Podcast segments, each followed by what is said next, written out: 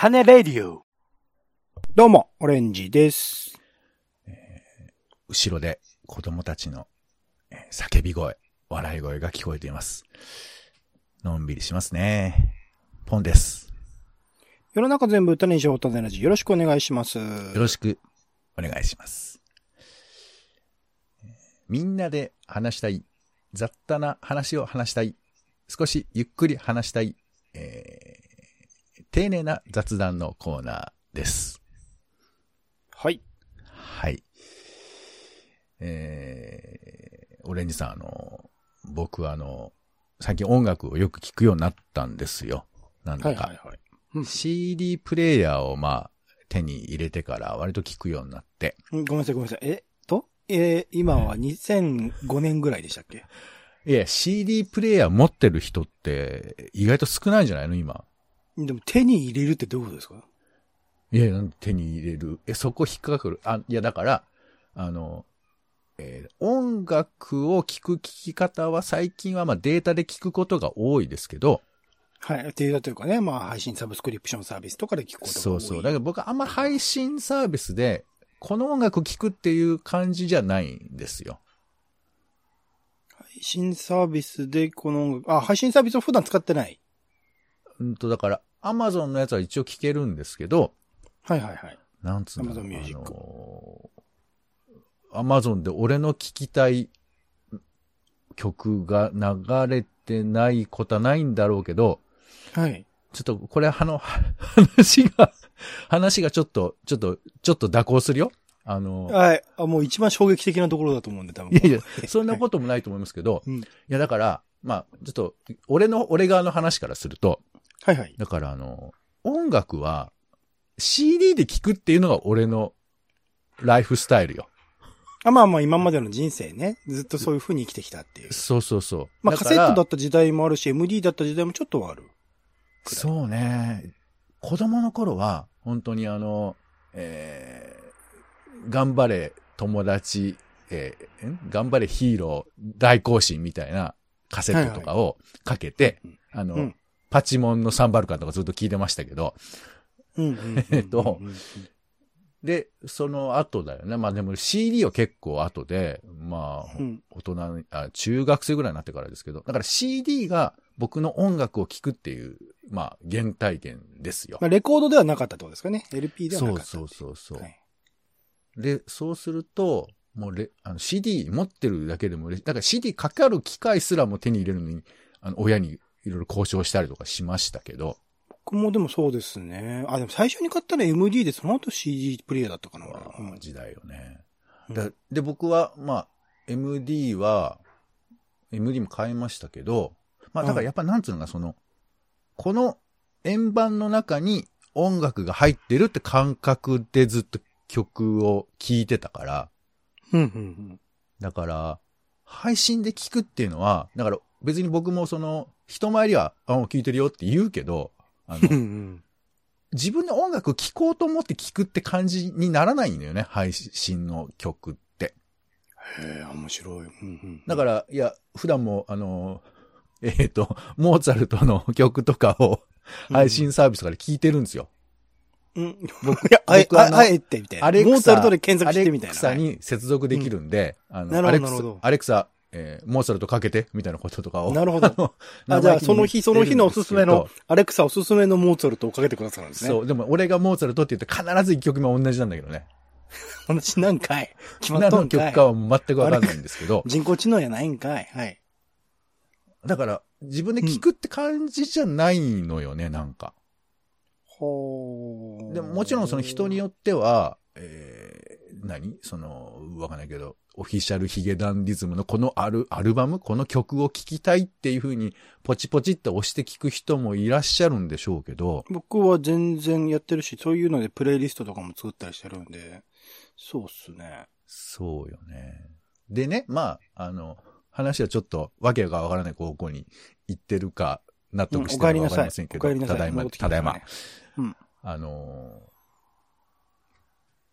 なんか、最近ボーカルの曲も久々に聴いてたりするんですけど、ボーカルの曲っていうのはインストゥルメンタルじゃないってことですかね？声が入ってる。そうそう。いや、だからまあ、J-POP みたいなやつですよ。はいはいはいはい本当にまあ最近、それこそ、ミスター・チルドレンみたいなの聞いたりとかさ。はいはいはい。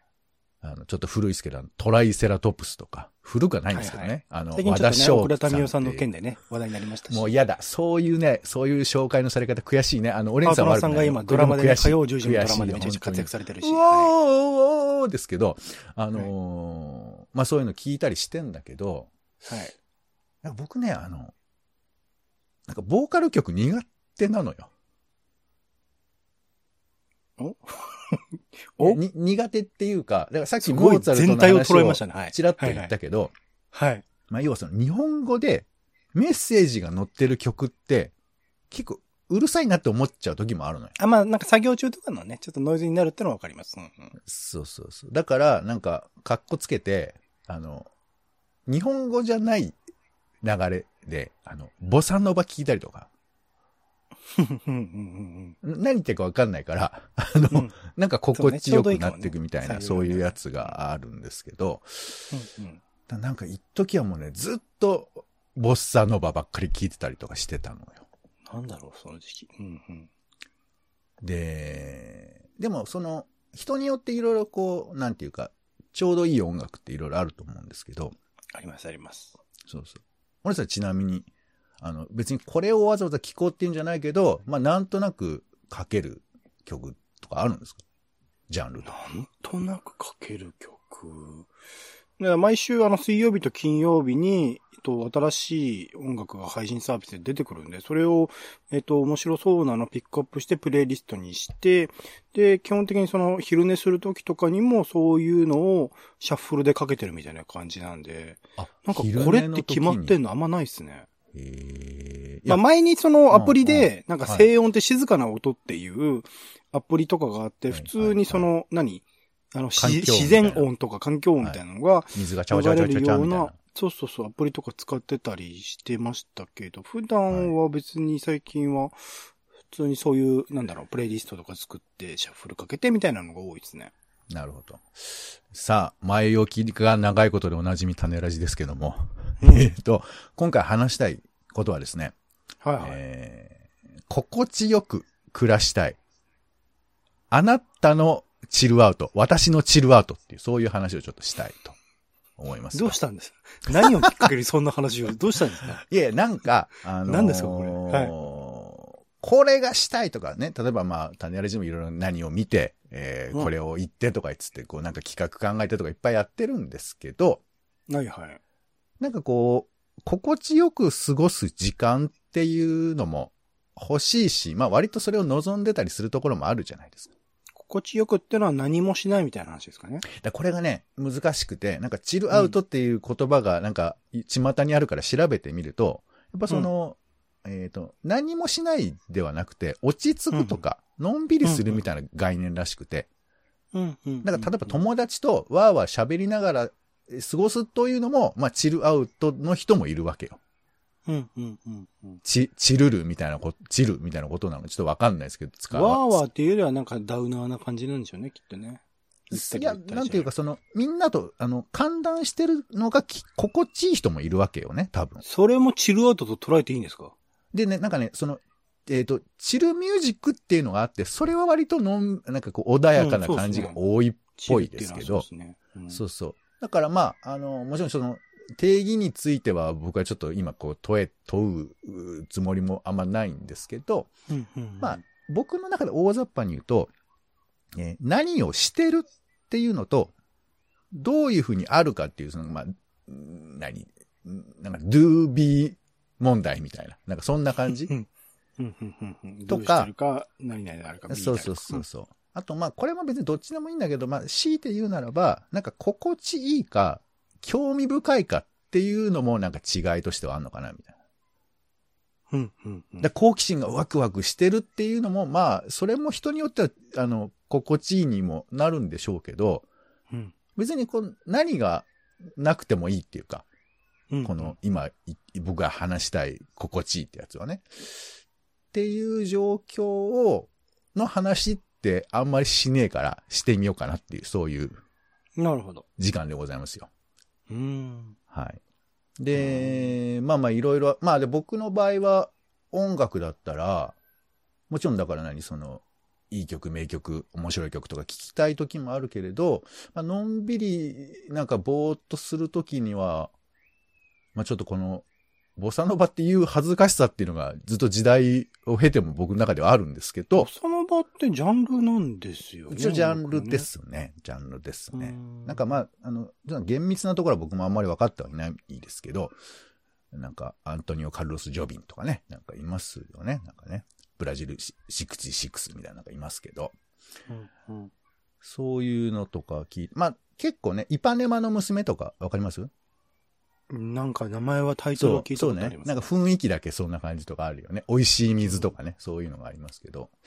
美味しい水？うん、そう美いう味しい水。は普通の市販されてるペットボトルのやつじゃなくて曲として、曲として、タイトルとしてね。うん美味しい水っていうのを言葉としては聞いたことあるんですけど、それが曲なのかよくわかんなくなる。そうそう、そういうのが。があるんですけど、まあそういうのを、いやだから、僕は曲の中でもそういう曲がなんかのんびり、まあそれはまさにチルミュージックな感じだと思うんですが、例えばですけど、えー、なんかこう、おしゃべりしながらご飯を食べる、みたいなのあるじゃないですか。うんこういうのが、まあなんていうの、だから、まあ一方で言うところの、まあこれ難しい。だから、今回話すことは、あの、心地いいっていう非常に主観的なものなので、正解っていうわけではなくて、だから私の心地いい、他の人の心地いいの話なので、別に正解はないんですけど、こういうの心地いいかもねっていうのを、まうんあ、話せればと思うんですけど、例えばまあほら、あの学生がトイレの中で飯を食うみたいなやつあるじゃないですか。はい。あの、そうですね。うん。ぼっちで、まあ。うん。それは別にそういう風な時もあるかもしれないが、まあそれはそれでいいんですけど、まあなんかこうみんなでこう、何？何も考えない時間というかさ、わーわー喋りながら過ごすというのが心地いい人とか、あとまあ、うん。なんでそういうのが心地いいから、ちょっと人を呼ぶとかさ、まあ家族で集まるみたいなこととかを、まあ、する方が自然だみたいな考え方の人もいたりするじゃない？うーん。この辺、どうすか？飯の食い方っていうのの心地よさ。全然一人で食う方が楽ですね。まあまあ、あの、じゃあ一人で、あ、一人で食べるのが心地いい感じ。なんか人としゃ食べるとなんか喋んなきゃいけまあもちろん家族とかだったらある程度あれですけど。いや、いいのよ。だから家族でいいのよ。家族と。家族とも別に一緒にこう食うっていうことはくつろぐってことに繋がんないっすね。なんか全然一人で食べてる方が楽ですね。あ、そう。あ、だからね、このね、あの、まあ、あんまりこれ言ってくと、定義用みたいな話だけど、楽っていうのと心地いいっていうのはイコールなのかっていうのもちょっとあるよね。ん。うん。ううんん、まあ、そこは別にいいんですけど、うんうんえーでまあ、僕もそういう意味では、まあ、あんまりみんなと飯わーわー言いながら食うってないこ、ないじゃないんですけど、うんそうね。なんだろうね。なんかでも最近はほら、あの、松重豊さんの影響もあってさ、うん。うん。あの、飯と向き合う心地よさみたいなのもある。あ、そうそうそう。僕はそっちですね。そうそうそうそうそうそう。あの、なんていうか、自分の頭の中で喋ってるみたいな感じ？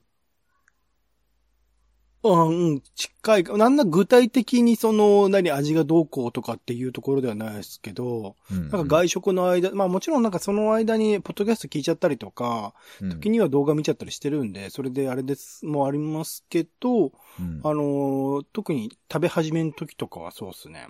頭の中で何らかの言葉が駆け回ってますそうね。そうそう。お、隣のテーブル、あんな巨大なニラ玉は初めて見た。みたいなことを 頭の中で 考えたりとかする、ちょっとこう、松重ぽ、ぽさとかも楽しみつつさ、なんかあの感じになるっていう楽しみもなんかね、ありますけどね。前に旅入でなんかそういうのやりましたけど、ああいう感じじゃないですね。あれはかなりこうナレーションっていうか、あの、い意図的に孤独のグルメ感を入れましたまあけど。、だからあの、まあラジオやってて心地いいのかっていう 問題も一個ありますけどね。うん、まあ、た食べる時については美味しいなとか、ああ、これはいいなとか。うん。そんぐらいのすごい雑、雑な言葉が飛び交ってる感じですね。うんそうね。そう。まあでも、例えばわかんないけど、まあね、あの、ご家族で揃って食べる、このことの楽しさたるや否やっていうのもありますよね。なんか別に何をするわけでもないけど。僕はない、ないですけど、ある人はあるでしょうね。そう、全然、んないっすか？ちょっと、うんないっす。例えば俺、まあ、つ、ごめん、あの、ここであまりね、強くないです、あるですって話をすると、全体がチルっぽくなくなっていくんで、あんまりそこ立てたくないんですけど、例えば俺とかは、うん子供の頃に、あの、うん親戚が集まる機会とかがあって、はいはいはい。でね、これがね、20人とか、もっといたかな。なんかめちゃくちゃ集まったのよ。はあ、はあはあ、そ、の、その、お親の兄弟がいっぱいいる、いて、で、その兄弟の子供が結婚してみたいなのとかがいっぱいいるから、もう、ものすごいいっぱいいて、うんうんで。そのいっぱいで飯食うのとかは、なんか、ちょっと、おまあ、いややこれは interesting に入りますけど、ワクワクするっていうかさ、何が起こってんだろうみたいな、なんかそんな感じで結構楽しかった記憶はありますよね。それが集まってるのは楽しいけど、そこに巻き込まれて話し出すのは楽しいですか？その、なんか巻き込まれるって言い方が、そう、なんで、まあ、ごめん、なんかこの否定の話するのはあんま嫌なんですけど、あ、疑問です、疑問です。むしろ、俺は巻き込まれることが楽しいですよ。そういうのあるんだ。だから、多分これは自分のペースを守るっていう概念が、まあ、オレンジさんうん。早くどれができたのか、強くそれをお持ちなのかわかんないですけど、俺自分のペースを守りたい。まあもちろんそういう時があればね、仕事中だとか、なんか面白いテレビあるのにって思ってる時は別だけど、その時はまあそれに集中してるから、でもおばさんとかにさ、ちょっとあんた何やってんの？みたいなこととか話しかける。もうやめてくださいよみたいなこととか言ってんのが、なんか楽しいっていうか。へえ、楽しいんだ。で、そのだから、だって自分が想定してる人生じゃないじゃない。僕が自分で一人で生きてたら、そんなこと起こんないことが、山ほど邪魔っ気がいっぱい入ってくるっていうのが、とっても嬉しいっていうか、嬉しいんだ。自分でわざわざ。ざ誰か邪魔してよっつって邪魔してくれる人がいないじゃない。話しかけてよっつって話しかけてくれる人がいないじゃない。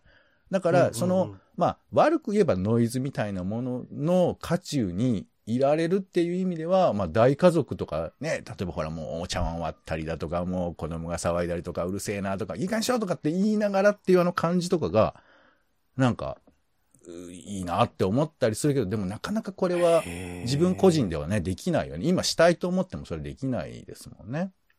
そうですね。誰か巻き込んで、お願いしますって言われないと仕事でやってくれないとだからそうう。いう、そう、だからお金出してやることじゃないってのはまああるかなとは思うんですけど。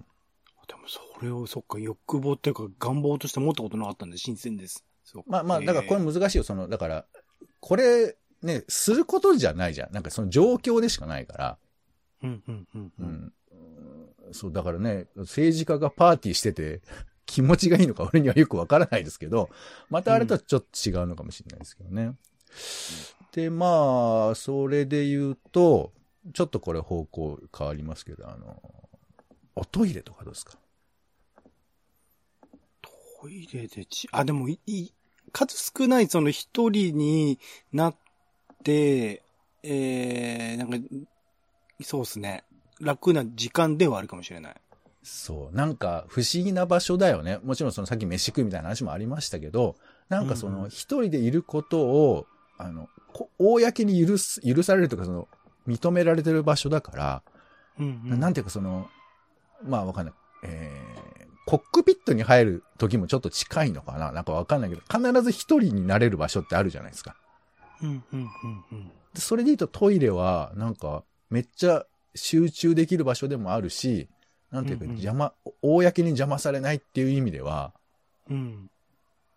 ま、なんか、ほっとできる場所だよね。なんか。そうですね。そうかもしれない。うん、う。うんんトイレで過ごす形とかなんかありますか？なんか人によっては本読んだりとか、音楽聴く人もいるのかな？なんかいるよね、きっとね。基本はスマホがあるので、スマホ持ってっちゃうんだね。ここでもね、はいここ境よ。すトイレでスマホ持つか持たないかは結構境だと思いますよ。持つ持たないというよりポケットに入ってるんで、そのまま持ってってってっていうでも出しちゃうんでしょ？出しますね。うんいや、でもわかる。まあ確かに、今のね、その洋式のおトイレに座ったら、もうほんとなんかあの前傾の姿勢はもうスマホ見てくださいっていう、もう UI になってるよね。なんていうか、UX っていうか、うーん。あの形が覚えてるよね、なんかね。うん。そうか。あと、そうですね。まあ集中できるみたいなことにもちょっと近いかもしれませんけど、乗り物に乗ってるっていう感じ、うん、うん、うん、うん。あの、特に何っていう、まあもちろんね、その電車がお好きな方でしたら、何々電みたいなこともあると思うんですけど、うん。あの、なんかぼーっと電車に乗ってる時間の心地よさみたいああ、はあ、はあ、はあ、は。だから、何？時々こう、ちょっと長めに電車乗る時とかあるじゃないですか。目的地が遠かったりして。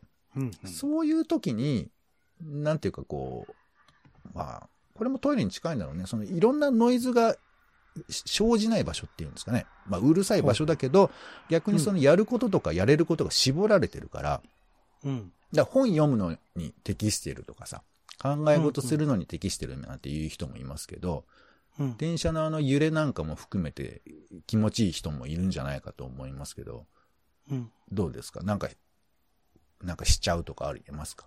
これを。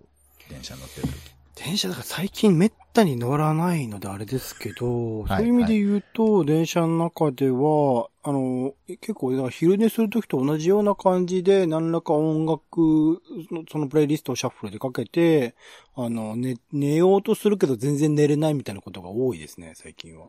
あーあ、まあじゃあ電車の中も、まあなんかしちゃうみたいなことではあるんだね。で、なんかしないよ。ように逆に言えば知ってるんですけど、結果それが、なんかいろいろノイズが入ってできないってことが多いですね、最近は。あのノイズっていうのは、あオレンジさんの、わかんない。その場所ですよね。まだコロナ的なところの咳の音とか、そういう周囲音とか気持ちが生まれちゃうってことね。じゃあその、まあ以前はそういうのはなかったわけだから、全然普通に寝てましたし、あとは本よ、本持ち込んだ本読んだりっていう時間にはしてましたねうん。うんあのーまあ、なんで僕が今日この話してるかっていうと、なんか、まあ、さっきのその楽と心地いいとの差みたいな話もあるんですけど、やっぱ人間って自然に心地いい方、もしくは楽な方に行きがちだとは思うんですよ。うーん。で、一方で、これ僕ちょっと時代的にはそういうところあるんですけど、なんかこう、あえて困難な道に行った方がいいみたいな感覚も僕はあるのね。うん、うん、うん、うん。だから、楽な道、険しい道やったら、あえて険しい道行こうとか、うん仕事でも大変そうなことがあったら、私やりますみたいな、なんかそういう感覚もあったりはしたんだけど、うん、うん。オレンジ氏的には、どう、どうですか？なんかそういう、まあ、だから多分無、無意識に選んでるところがあるが、なかなかそれ、あの、はっきりは自覚しづらいとは思うんですけど、うん、うん。そういう選択があったとき、まあ、し自分がどうしてるかってどう思います？うーん、日 本とケースバイケースですけど、うんうんうん。どうだろうこん、困難な道を選ぶ場合って例えばどういう時ですか？まあまあ仕事でもそうだし、例えばこういうおしゃべりとかでも、自分がちょっと苦手だなとか、この話ちょっと得意じゃないなっていうところもあえて書き分けていくみたいなこととかさ。あと、まあちょっと苦手な人とかでも、まあちょっと今日は喋ってみようかなとかさ。まああの、ジャンルとかでも、映画のジャンルとかでも、まあ例えば、オレンさんはわかんないけど、俺だとその、えー、何？えー本当に人気者の俳優とかが出てる映画とか、あんま見ないですよ、わざわざ。どうせそうでしょって勝手に思ってんだけど、例えばあえてそういうのを見るとか、うん、なんかね、ちょっと退屈そうなフランス映画をあえて見るとか、なんかそういうこととか、自分が普段やらないこととか、ちょっと、えー億劫であるようなこととかに向かう。で、それってほら、負担じゃないですか。心地いい方ではないと思うんですけど、で別にその、もちろんケースバイケースではあるんですけど、そういうふうな選択をしたなっていう時のことを思い出していただければなと思うんですけど。あんまり困難な方をあえて選ぶってないかもしれないですね。そのいくらでもその心地よい方向の選択肢、それこそ仕事でも何でも選択肢としてはある中で、あんまりそうですね、あえて心地の悪い方向へみたいなことはない気がする。普段の生活の中においても、何らか見るもの、聞くものについても、うん本当に大量にあるので、まあその中で、あえてその、不快に思うであろうものは避けているような気はします。まあ、ホラーとかね、あの、評判とか聞いて苦手だけど、ホラーとか、その、ドンパチ、銃撃戦があるようなアクションものとかっていうのも、見には行くけど、それは別に困難である方を選んでるっていうよりは、こういうものも見ておかないとな、みたいな感じっていうところではありますかね。うーん、なるほどね。なんか結構ね、その人間、いろいろまああると思うんですけど、なんか自分の癖で生きてたりするから、うんうん。困難をあえて選んじゃう生き方ってのもあると思うんですよ。うんうん。つまり、旗から見ると、いやいや、ポンさん、それはね、損するからやめときなっていう方についついハンドル曲げてる人みたいな。うんうんうんうんで、方や、いやもう全然、お前だからさ、ちょっとは苦労しろよみたいな、そういう人もいるじゃない。うん。うんうんうんうん。で、それはまあ、大きい生き方としてはそうなんだけど、普段のところで言うと、心地いいっていう選択肢を意識的に取ってるか取ってないかっていうのは結構いろいろあると思ってて、うんうんうんうん。で一番究極なのは、あの、元々の暮らしに近づけるっていうのが一番のチルだと思うんです。多分。うんうんうん。自分の実家とかで過ごしてきた、子供の頃に過ごしてきたままの生き方が多分一番心地がいいんだと思うんだよね。それは本当にまあ、まあ、人に、心地いいんじゃ人によるでしょうけどね、もちろんね。人による環境がどうだまあで。も基本はうそうだと思うんだよね。昔のままっていうか。ん。でも昔はすごく嫌だったっていう人も当然いるだろういや、もちろん、。だから、その、全員だとは言わないけど、基本はそうだと思うんだよね。なんていうか。うんだからほら、辛くなると、あの、母ちゃんの腹に戻りたいみたいなことを、これ、こんな言い方しないのかなそういうのわかります？ちょっと気持ち悪いですね。うんはい。うんいや、まあ、元いた場所に戻りたいみたいな。まあ、だから、うんえー、田舎から出てきた人だったら田舎に戻りたいみたいな、そういうことだよね、例えば。この辺とかがまあある人もいるだろうなって。うんうんうん、いや、もちろん、ぜ、100%とは言いませんけどね。でもそういう感覚っていうのは、まあでも、もしかしたら昔っぽい表現なのかもしれないよね。だから心地いいっていうのは、なんかそういう意味でこう、何、すでにコンテンツ化されてて、あの、ここが心地いいですって言われることとかもあるから、その心地よいが、もはやその、個人のね、いろ、様々な多様性のあるものではなくて、ここが心地いいですって、格好書きにくくられるようなものにもなってるから、なかなかその、うーん、その、お従来思ってたお落ち着く場所っていうのが、まあ本当に多様というか、なんならそれが売り物になってたりするからさ、うんうんうん。なかなかそれは難しいとは思うんですけど、お散歩とかどうですか？お散歩とかで、なんか、のんびりするとか。あでも散歩はのんびりしてるかもしれないっすね。その、全然知らない街とかで、でもそれもなんか、なんだろう、落ち着くっていうよりはすごい、なんか情報的に見ちゃってる気がしますからね。あ、こういう道があるんだとか、こう、あ、こういう店があるんだみたいなものを見てる気はするけど、うんでもまあそれは落ち着く時間ではあります。うん。なんか散歩は僕も似てるかもしれないけど、あの、 interesting と、こう、チルとのバランスがちょうどいい感じがあるよね。うん、うん、うん。でこう、あ、こんなとこにこんなお地蔵さんいるんだっていうのもあるけど、うなん、かこう、ひ、何こう、大きな木があってさ、チラチラ日差しがこう少しこう、当たったり当たらなかったりするみたいなのの気持ちよさみたいなさ。うん人がファーッと歩いて、うんあ、なんか楽しそうに歩いてるなみたいな、こう、もう何気ないのと、面白いっていうのが両方混ざってるから、うん、うん。まあ言うとね、もう全情報がものすごい量なんだけど、これをなんていうかこう、あ、まあ歩くが苦手な人もいるとは思うんですけど、まあ割と歩いてるとそういうふうなものが、あの、ちょうどよく体に入ってくる感じがあって、僕はお散歩は、あの、多分快楽のためにも歩いてるところあるよね、きっとね。うん、うん、うん。まああと、ちょっと一応思ったことで言うと、まあ、人の幸せ、人の不幸せみたいなところで、心地よく思うっていうのもあるのかなっていう話もあるんですけどね。あれ、風呂とか寝るの話はしないんですか？ああ、いや、まあまあ、いいですよ。まあ、風呂とか寝るがなんか一番だと思ってますけどね。ああ、そうね。まあ、うん、まあ、あの、定番かなとは思ったですけど、だけど、風呂、寝る。これを大事にできてる人とできてない人はいるよね、きっと。もちろんもちろん。お、オレンジさんは割としっかり、よし、寝ようっつって寝てるタイプですか？なんか毎日ルーティンみたいなのがあって、それで寝てますね、最近は。うーん、そうか。あのー僕も、僕は逆かな。逆っていうか、未だにちょっとありますけど、気絶するまで起きているっていうパターンですよね。それは、どう、どう、どうなんだっていうのもありかもしれないけど、まあどうなんでしょうね、大丈夫ね。絶っていう言い方だとなんだけど、要するにその、なんか、なんかしながら寝ちゃうのに慣れてるから、いや、だから、これは本当に今日のテーマで言えばそこだと思うんだけど、だから不安なんだよね、一方で。つまりそののんびりした状況を作るっていうことが大事だなと思いながら、やっぱ何かしてないとっていう気持ちになってるところがあって。だって寝るっ、て、まあもちろん、あの、休息を取ってるってことなんですけど、何かしてるわけじゃないじゃん。映画見てるとかさ。なんかそういうことじゃないから。うん。だから、なんつうのかこう、もったいないって思っちゃう感覚がまだちょっとあるんですよ。寝るのがもったいないっていう感覚？そうそうそうそうそう。へーこれはもちろんあると思うよ。いや、それは逆に言うと、めっちゃくちゃ寝寝られなくなった人だと逆に寝たいって思う人もいると思うんですけど、うんうんうん。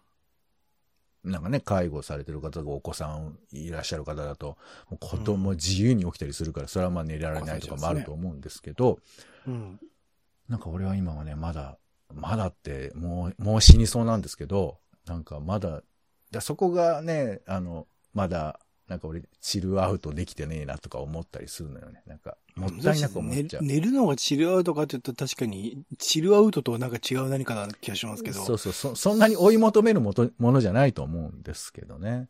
うんそうそうそう。風呂とかはでも分かりやすくチルアウトな感じですけどね、僕は一番。そうね一番脳内がパーって開いてる感じもするし。まあ、毛穴が開いてるからなんでしょうけど、きっと。そうね。血流がねそうバーッと巡ってってそうだよね。まあだから、だから銭湯とかね、サウナとか行く人はそうですよね。そういうことね。識的にできるチルだよね。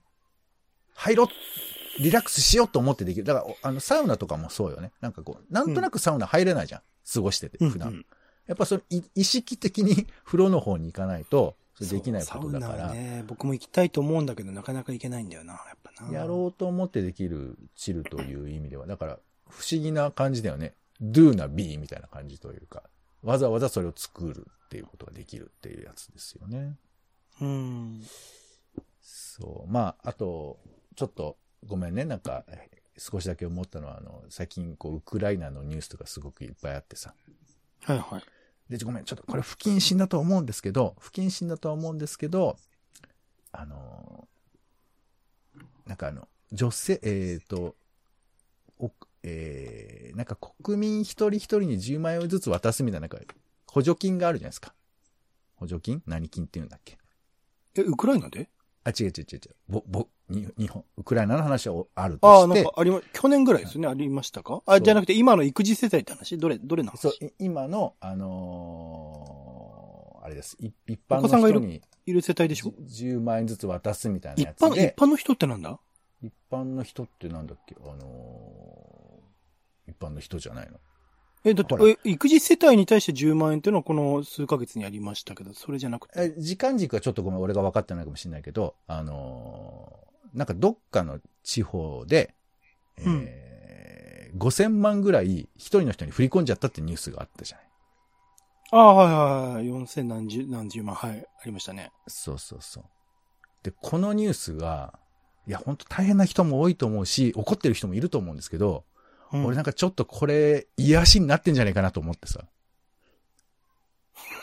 どういうこと？どういうこと？わかんない。癒しポイントがわかんない。いや、だから、うん。あの、ワイドショーとか見ていると、これがなんかやたら注目されてたりするわけ。ねえ、17兆とかなくなってんのはね、気にしないのにね、みたいなね、みんな言ってますね。そうそう。で、東国原さんとかなんか怒ったりとかしてんだけど、わかんないけど。怒りたいんだね、あの人はね。そうだね、怒るのが商売だから まあ。どうでもいいんだけど、なんか、ちょっと癒しを感じちゃうの、俺。あのニュース自体に？それともみんながワイワイ言ってるのに？そう、まあ、そ、そういうことかな。だから、つまり、このニュースに起こるっていう癒しっていうんですかね。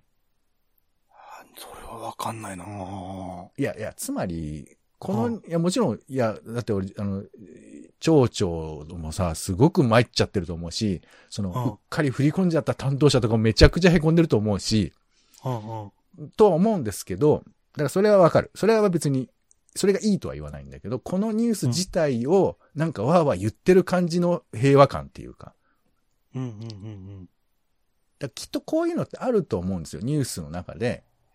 あの、ほ落ち着くニュー、だから、もっと落ち着くのは多分その小猿の、えー夫婦が子供を産みましたが一番ほっこりするんだと思うんですけど、ほっこりするほっこりする。そう。なんかその、なんかそのニュースでわーわー言ってる幸せみたいなのとかも、なんか、まあ、チルと言うと、すごく悪い人みたいだけど、でもちょっとあると思うんだよね。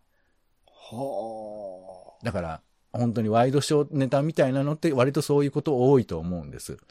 つまり、ほん、あのーこれももうちょっと拡張していくと、その、えー、お詫びのシーンとかあるじゃない。何々してすいませんでしたみたいな土下座しろ土下座だ土下座だってやつ。で、それを見て、いる人みたいな感じっていうの？で、良くないパターンなんですけど、これは。でも俺もあるなと思って。うんうん。だから、それ、れを俺も球団する側で見てるわけではなくて、そういうのを見て、なんかこう、のんびりしちゃう感覚っていうんですかね。つまり圧倒的な他人事でそんなにどうでもいいんだけども、人が感情を動かして一生懸命頑張ってるのを、まあ、はある種高みで見てるのかね、こ僕というのは。ほっていう、まあまあごめんなさい。ちょっと、あえてレアなことを言ってみましいたけど。やいやいや、お興味深いですよ、すごく。うんうん。うん。まあ、だから、あい、多分言葉に出さないけど、ぼーっとなんかテレビ見てたりするのは、だから松重豊の美味しそうなのを見てるのと、ワイドショーを見てるのは、ある種の快楽が似てるんじゃないかっていう説ですよ。うん、うん、うん、うん、うん、うん、はい。まあちょっといいです。まあそれで言うと、もう一個あの、推しを眺めるっていう癒しもあるのかなっていうのはありまして、うん。推しを眺める。うん、うん。僕はね、これはね、ないんですけど、あの、ジャニーズがテレビにめちゃくちゃ出てたりするじゃない。はいはいはいはい。で、俺、未だに意味がわかんないんだけど、でも、この癒しって感覚でいけば、出てるだけで、あいつらが頑張ってるっていうのを、なんか遠くで眺めてるだけで幸せなんじゃないかなと思ってさ。